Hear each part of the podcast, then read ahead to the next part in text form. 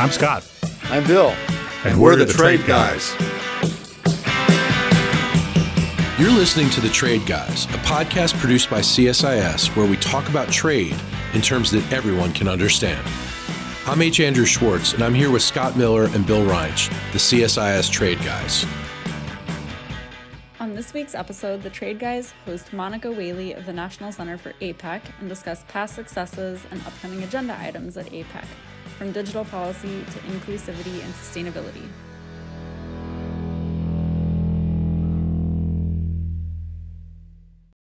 Welcome to the Trade Guys. Bill and I are delighted to be joined by Monica Whaley for this week's episode. Monica has headed the National Center for APEC for almost two decades and is an expert on everything Asia Pacific. Now, the association she leads is very is quite unique. APEC as a as a economic forum has official roles for the private sector. There's something called the APEC Business Advisory Council, and each economy that is a member of APEC appoints three leaders, business leaders, private sector leaders, to that council. Monica's organization is is the secretariat for those business leaders from the United States who are helping to guide the process of the Asia Pacific Economic Cooperation. In any case, uh, Monica is an old hand in Asia. We're delighted to have her on the program because today she was part of a program at CSIS called Asian Architecture. Lots is going on, and so Monica, welcome. Glad you're here. Thanks, Scott, and thank you, Bill, for inviting me to be on. It's a it's a pleasure. Long time listener, first time attend, first time uh, participant. It's great to be here, and it certainly is um, the sort of the, the month and the time to be talking about this with so much going on in the Asia Pacific for the next few weeks. Great. Would you remind the audience what APEC is and does and how it operates? Sure. The, the short version is it is a an intergovernmental body that is, includes 21 different economies, as we call them in APEC. Basically, rings around the Pacific, and the U.S. has was one of the original members, and U.S., Canada, and, and all of Latin America, and then you get you know Russia and all of East Asia and Southeast Asia, and some of the Pacific Islands too. And, and it's uh, 21 economies that work together on a lot of issues. So this is the hard part to kind of quantify, but it's a, it's a the range of issues APEC touches are huge, but they're all economic in one way or another, and they all require some uh, capacity building is another you know really important leg of APEC, and they try to find those issues that they can gain consensus on moving forward on. So APEC isn't a treaty. It's not. Uh, there's not a lot of laws and rules around it, other than there's protocols and standards for it. But it's it's much more consensus based organization. So the, um, U.S. government has has long been a participant, and as you said, Scott, it has a formal business input mechanism, which is different than really any uh, any of the other intergovernmental bodies that I know. And so the APEC Business Advisory Council, as well as some other entities, have seats at the table during APEC discussions.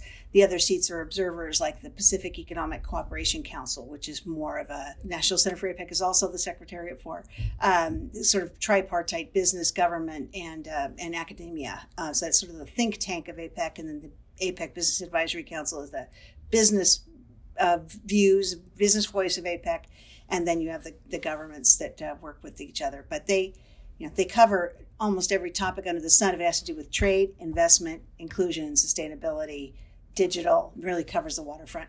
Who are the main companies right now? I mean, they, they take turns. Who are the, who are your leaders that you're working with?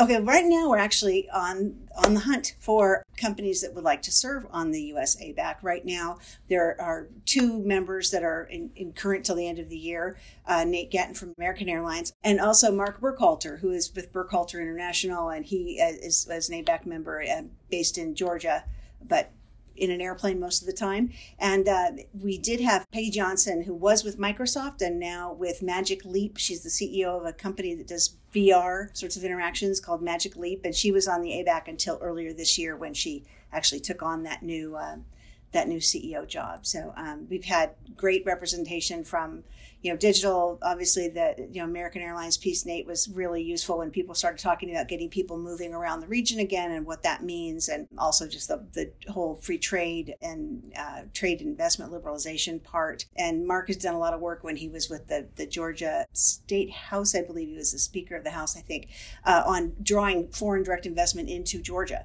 And so he had a lot of experience kind of on that side of uh, the investment piece. So that's who we've got now but looking for new ones. People, uh, we're going to have some. Uh, Nate has done his turn and needs to to rotate off at the end of this year. And as I said, uh, Peggy had to to leave to be um, the the CEO of Magic Leap. So we are in search of new ABAC members. So listeners out there, sign up. Contact me. we don't do job searches on the trade guys very often. And there's no, it's no pay. In fact, quite the opposite, as Scott knows. the uh, takes a, a good deal of resources but it but it is a valuable way to have your ideas listened to by some very important governments seeking to in- increase economic cooperation. So it's a good deal for, for the people involved. So the leaders meeting is about to happen. What's on the agenda and what are your expectations? Well, one thing is last year's agenda served up the Putrajaya vision statement, uh, which was uh, emerged out of the Malaysia meetings. And that was this overarching vision for APEC that would include the digital piece of it, the sustainable sustainability piece, as well as inclusion as major portions, and, and supply chain obviously is part of that. This year, the New Zealanders have been focusing on how do you do an implementation plan for that vision. So that's one sort of big step APEC wants to take. But on top of that, you know, New Zealand is really focused on some very specific things in the inclusion area. In fact, the first time I think ever we've really talked about Indigenous inclusion in APEC, and, and we had an Indigenous Business Leaders Conference, and we had uh, participants from all over different APEC economies, which was really interesting. They also have done a great deal on sustainability. They obviously have focused, I mentioned this morning on the program, uh, did a lot of focus on the WTO. What how could APEC or how can APEC contribute to moving the WTO forward in, in reforms or in whatever whatever shape it should be? But for New Zealand, the WTO is is like you know blood in the veins. It's really really important, and so they wanted to be sure that their APEC chairmanship contributed toward that. Interesting that the COP meeting is just really right on top of APEC this year, and I think that uh, more so than you know, every year it seems APEC does more in the realm of sustainability and, and climate. I mean, and they really have, have New Zealand has made that a great focus this year as well. It's hard to, not to focus on it with some of the disasters and things going on. So I think it became a natural one. But obviously, re- recovering from COVID is underlies the whole thing. I mean, we have to reopen travel, we have to get supply chains moving so that we have moving period, but so especially so that we have the things that we need to fight the pandemic, vaccines and essential medical goods. But really the whole every part of the supply chain as we found out this year that the COVID-19 pandemic has not only it hits the hardest hit worse than it hits anybody else. The most vulnerable uh, are the hardest hit by it, but you also have it disrupts every piece of the economy, especially anything where you've got to have people to people. And you know, you really, boy, I'll tell you, after a year and a half of no APEC live meetings, we really miss seeing everybody. We miss those interactions, and I think that the real business of any business, but of APEC, I know, has really been missing that ability to grab a cup of coffee with someone or have a quiet conversation in the hallway and, and make sure things go more smoothly. It's just harder on this kind of a format. Isn't this the one where the leaders have to wear the funny shirts? Now, Bill, you always bring up the funny shirts. I'm going to get you a funny shirt. Uh, and and how funny is it this year? That's the real question. Yeah, really. Well, how funny has it ever been? there were there were very nice Eddie Bauer parkas in Seattle in 1993, and then lovely Aloha shirts in uh, 2011. That tradition, the family photo as they call it, um, has been the tradition. That now they take it on Zoom, and everybody uses the same backdrop. So if you look, they did an extraordinary meeting in July of the leaders. They've never they've always met in November or you know whatever at the big leaders meeting, and this year New Zealand called one mid year and uh, we had full participation in that with all the leaders in their backgrounds. But they talked about uh, COVID 19. They just did a special session on COVID and how we get back to recovery and, and how to build back better. APEC has been known to really raise its game from time to time. In the Blake Island meetings in, in Seattle, the notion of the what became the Bogor goals, which is free trade and investment throughout the Asia Pacific in 10 or 20 years, was a kind of a big, hairy, audacious goal that amazingly was, was pretty, for all intents and purposes, was achieved in many respects. We made a lot of progress. I remember TPP initially came out of, I think it was the Australia meetings in roughly 2006. It had it had its start before that, but the that was when the U.S. commitments happened, and it was further energized in 2011 in Hawaii. So what what's what's on the agenda that's big? Is APEC raising its sights? Well, the this Putrajaya vision that I talked about doesn't it may take as long as it took people to understand how to say the Bogor goals because that's a really hard thing to say too. But the the vision and the goal is actually for for 2040, and you, you'll love this, Scott, because the word seamless is in there, and I know you have raised that a number of times. Trying to talk about a, a seamless, sustainable, inclusive Asia Pacific region uh, is being the is the is the Putrajaya vision for 2040. So they wanted to take the Bogor goals and say, look, we have what you just said. Basically, they've been achieved for most intensive purposes. And so, what's the next step? Where do we go from there? Because 2020 is obviously behind us. So they they new targets 2040. And I mean, the specifics of the target are no more specific than the Bogor goals were specific as to what was being done between them. But to move toward a, a, a more seamless and integrated and inclusive Asia Pacific region. I think that the, the thing that COVID brought out is all the people that it left behind. And I think they were left even farther behind because of COVID. And I think that the inclusive piece of APEC has gotten very serious. There's serious talk about what to do. There's always been talk about SMEs but really how do you digitize them? How do you get rural broadband? How do you do specific things that are going to bring more people into the economy? How are we going to get more women involved in the economy? In a lot of these places where they don't quite make up 50% of the business community. And you know so and and indigenous populations all all sorts of different subpopulations which have been either marginalized for one reason or another but it's there's a very serious view in APEC that it and I think this really came out of the Chile year when they weren't able to actually have meetings because they had the the uh, civil unrest there, and part of that, the focus of that unrest was the inequality. And so they say, how do we how do we really make sure that the benefits of trade, which we all agree occur, how do we make sure they are more broadly distributed throughout um, the economy? I don't want to ask too provocative a question, but oh come on, Bill a lot of the things you, you just listed uh, seem to play to the current administration's uh, interests. Uh, you know, uh, SMEs, women. Uh, I mean, a lot of the trade talk coming out of the administration is about empowerment. Uh, it's about we heard it this morning because in addition to Monica on the on the program, we had Manu Bala from the State Department, who's the the senior acting senior official for APEC at State, and Michael Beeman, who's the assistant USTR for APEC. And both of them talked about the new mantra, which is the race to the top. How is the U.S. government doing in this? Are they playing an active role in APEC? I think they're definitely um, more so in line with those issues than I mean, the previous administration had other priorities and, and different angles on APEC that they were very active in. The digital side was very active and, and other things. But the New Zealanders in the chair and as the chair have been able to really design the plan for APEC this year to to really focus on these inclusive issues. It happens that we also elected an administration that believes very strongly in this. And so there's been very much pushing against an open door when it comes to mean, there's already a State Department Office of Women's uh, Empowerment that's that's actively working with us. I'm putting on a, a women's empowerment event soon. That they've been working on it every year. That's been something actually last administration and this administration both had uh, significant programs on, on women's empowerment and, and sort of those kind of issues. The the environment and sustainability agenda is certainly more active um, now than it was the previous administration. And then you know we had some there have been some changes, but for the most part, I mean the trade agenda doesn't nothing looks drastically different. But I know that there's a very active presence from across the U.S. agencies in APEC. We had, in fact, at the the Indigenous Business Program that we told you that ABAC um, hosted this year. Uh, Secretary Haaland was one of the, the keynote speakers, along with New Zealand's uh, foreign minister, who is also, you know, she's she's Maori, indigenous uh, New Zealand.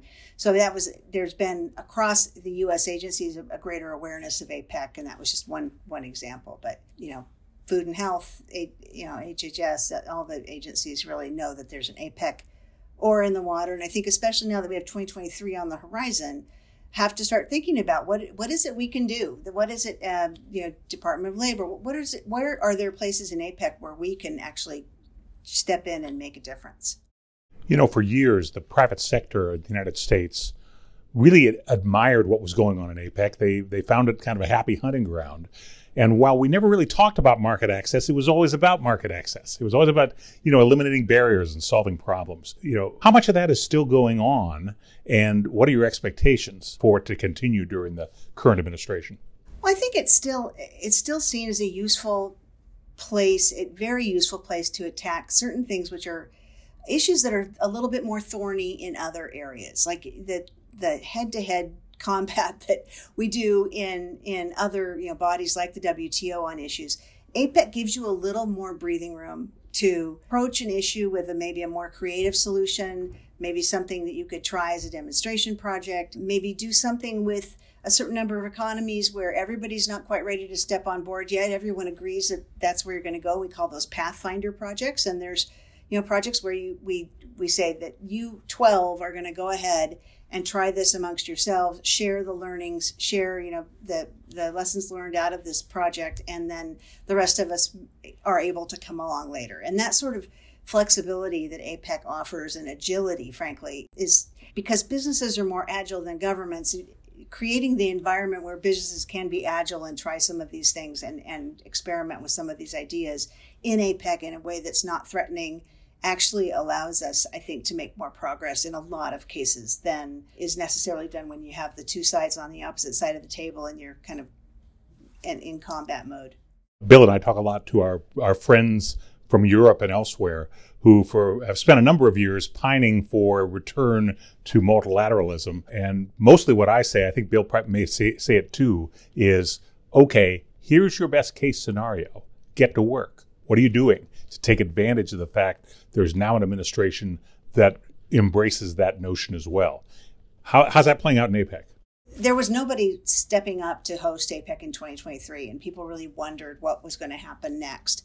When uh, Vice President Harris went to Singapore and, and put the offer on the table that the United States would host, First of all, at this short a notice, there's very few economies that could pull this off. Frankly, it's it's a huge, you know, logistical and financial undertaking. But the fact that we're doing it, the fact that we can lay out the, the groundwork for and, and set the agenda for the next 10 years, which is what we did in 2011 and in 1993. I mean, we were able to really set the agenda going forward. That is something that was very much welcomed in the other parts of the Asia Pacific. The, our, our partners in, in other APEC economies were thrilled that the U.S. had uh, raised its hand. And the APEC process just happens to be such that it, there, the consensus will be arrived at at the leaders' meeting, and that's the timing of when the acceptance of that offer we expect will take place. And there's always, you know, things to work out with various individual economies to get that consensus. But this is very much standard practice. It just happened on such a short time frame this year that that uh, I think that's where we're we're excited.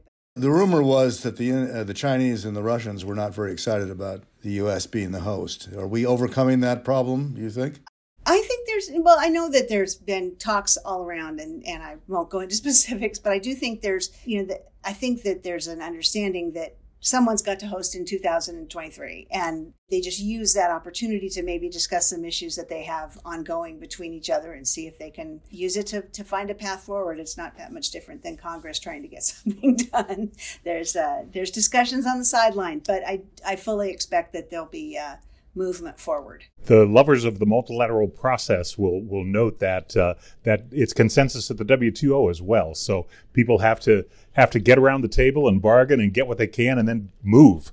That's right. Yeah. So I think it's an opportunity, but but really, for by and large, you know, in, in Southeast Asia, when actually when Vice President Harris said uh, made the announcement in Singapore, the Singaporeans were the first first up. Just were just delighted that the U.S. was going to be stepping forward, and I think that's a feeling generally felt throughout the region. Well, that was kind of my expectation. It seemed to me that it, it was one of these things where Uh, you know, and I'm not sure that it's hard to get somebody to do it for exactly the reason you said. It's a lot of work and it costs money, uh, particularly yeah. if you're back in an in-person uh, environment. You know, you have to find a host city that's willing to do it. Somebody's got to deal with financing. You have to find four or five host cities. Yeah, you got 25, 21 leaders, uh, which is in itself a, a major undertaking major undertaking. And you've got ministerials throughout the year. You've got four sets of senior officials meetings I mean, last time, if you'll remember, 2011, we started out in DC and did um, sort of the first sets of senior officials meetings there. We did an informal senior officials meeting in December in uh, Honolulu before the the year started, really, and then we went to Big Sky, Montana, for the trade ministers meetings and the senior officials meetings and and the SME ministers meetings. Kind of paired those together and then to San Francisco in the fall. And that was where um, Secretary Clinton launched the first Women in the Economy Summit that was that was held there for the first time in APEC. And then we had a, a high level meeting on health, which happened for the first time in the U.S. And then we had uh, transportation ministerial and energy ministerial, and then a joint session of energy and transport ministers and then uh, then all the stuff I mean, that doesn't even include all the stuff that happened in Honolulu, which included the CEO summit and the finance ministers meeting and ABAC's fourth meeting, and as well as the the uh, joint ministerial meeting, trade ministers and foreign ministers, and then the leaders retreat. So it's it's a it's a full plate. Well, that was an era, though. That was also going on when the United States had decided to join the TPP negotiations and where the, the Obama administration's, I think, very clear view was that the United States needed to have a strong physical, economic, and military presence in, in Asia generally, needed to do a variety of things to persuade the countries that are there that the United States was committed to the region and intended to stay there. Uh, and he made the case for TPP as an integral part of that. That stopped when Trump came in, as you know. Do you th- now we have we're back to the Democrats now, including the president who was vice president then. Do you think there's that same uh, that same thinking going on in this administration that the United States needs to do more in the region to demonstrate its commitment? I think there's definitely part of the reason for for raising your hand for APEC is to demonstrate that commitment that we have, um, and I think that the the beauty of the APEC piece of it is because through other other avenues we've expressed our interest in the area in the region in a security and military way and political military side of things. And the economic side is really where apec comes in. I think that's where um, where the us is showing their commitment. I think it's an important an important way to do that that's um, but i don't know whether or not in like in this political environment if we could get some form of involvement in cptpp through or not. They they did USMCA, and um, they did that with Democratic votes, and I think. Um, done the right way, we could probably find our way back to TPP. It's my dearest hope we find a way back to something with that group of, of countries because it is, um, and Matt um, Goodman was saying this morning, the high the high quality, comprehensive you know regional trading arrangement economic arrangement is really what um, is got to be the goal. So we're hoping that that's where this is moving toward. But i do think the us is showing its demonstrating its commitment to it. I think we've heard that from in the quad meetings that they've been leading. I think it's um, it's been a uh, pretty clearly stated goal I'm glad to hear that. I, I agree with you that, I, and I we've talked about this in, in, past podcasts. I think it's inevitable that we get back to CPTPP. It's going to take us a while to get there. I've told them directly they're fighting the last war on this. That the, the, the politics have changed. Uh, sadly, and maybe you would want to comment. I think one of the reasons the politics have changed uh, is because public opinion and congressional opinion, for that matter, about China, uh, have changed over the last five years uh, and uh, the relationship has gotten markedly worse. The record, rhetoric has gotten markedly worse, uh, and I think not so much or not just because of Trump, but because of the policies the Chinese government is pursuing, uh, not only economic policies but more human rights policies and the things that we that we we all know about. I think that ultimately leads the United States back into more arrangements because they're going to be supported uh, by people who were previously skeptical uh, as ways to uh, basically be counter to China. But let me ask you about one in particular, because I think there's some people that are close observers of the region that would like that to happen and agree with you that it may ultimately happen, but think that it's also important in the short run for the United States to do more than it has. And one of the issues that has come up, sort of a plan B, if you will, has been the idea of a Indo-Pacific digital trade agreement. The theory being, um, let's focus on issues where there aren't a lot of rules and where there aren't a lot of built-in protectionist policies. So, emerging technologies, which we talked about this morning, uh, that might be politically uh, easier to do or not. What do you think? Is that a is that a viable plan going forward? I think easier to do is still not easy. um, it's it would take a lot of work, and I think it would uh, the the difficulty would be in the details, as it always is when moving forward on something like that. But it would be the kind of thing from a, a from a sort of messaging perspective digital is where the United States is a is a leader. It's a place where the Asia Pacific is where 85 90% of the the companies that are doing this are based in the Asia Pacific and including China's kind companies and if we can start those kinds of discussions around an APEC table where there is a presence there from uh, the Chinese Taipei delegation and the you know the the uh, you know ASEAN's uh, that are all very active. I think that's a place where you can have that conversation. Whether or not the U.S. can join some of the efforts that Singapore and Chile have, have started already on a digital uh, arrangement of some kind, or somehow um, link up, take the best of that, and, and grow it, as was done. Frankly, that's how the TPP came into existence. The P4 started it, and uh, Chile's, New Zealand, and Brunei, and uh, Singapore think, are the ones that, that pulled that together. So I think some arrangement like that that grows uh, into a digital trade agreement of some kind, I think is, is certainly possible. But it's again, it would be it would be hard work as well. but APEC is good at those things that don't have a lot of structure around them yet, or the the emerging issues, the new areas uh, that we haven't already been sort of locked into. Um, stultifying rules in, uh, and APEC does a good job at, at finding out what's the best path there. Yeah, it's one of the reasons that APEC has succeeded is it it manages to stumble across the art of the possible, and it moves ahead where it can on what it can. And so, look, I'm delighted that uh, the U.S. is showing interest in it. Uh, maybe a good time to do a couple things. One is get rolling on a couple of these issues practically, but then conduct your own rebranding look, as you point out, uh, it was originally the P4, and then it became TPP, and now it's CPTPP, the unpronounceable acronym. Okay. Uh, and uh, somehow here in the United States, NAFTA was the worst trade agreement since the earth had cooled. And USMCA was overwhelmingly supported by elected officials of both parties. So you tell me, but. But uh, you got a lot of smart marketing people showing up those ABAC meetings. Let's get a branding study together.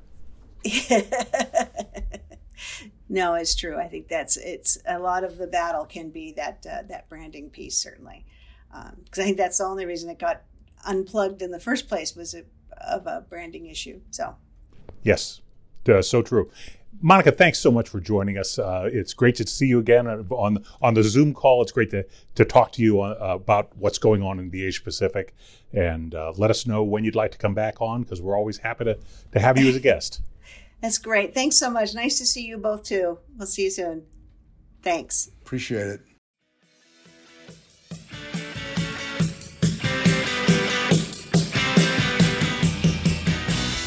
To our listeners, if you have a question for the trade guys, write us at tradeguys at csis.tradeguys at csis.org.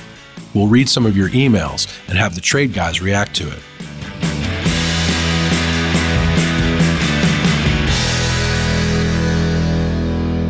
You've been listening to The Trade Guys, a CSIS podcast.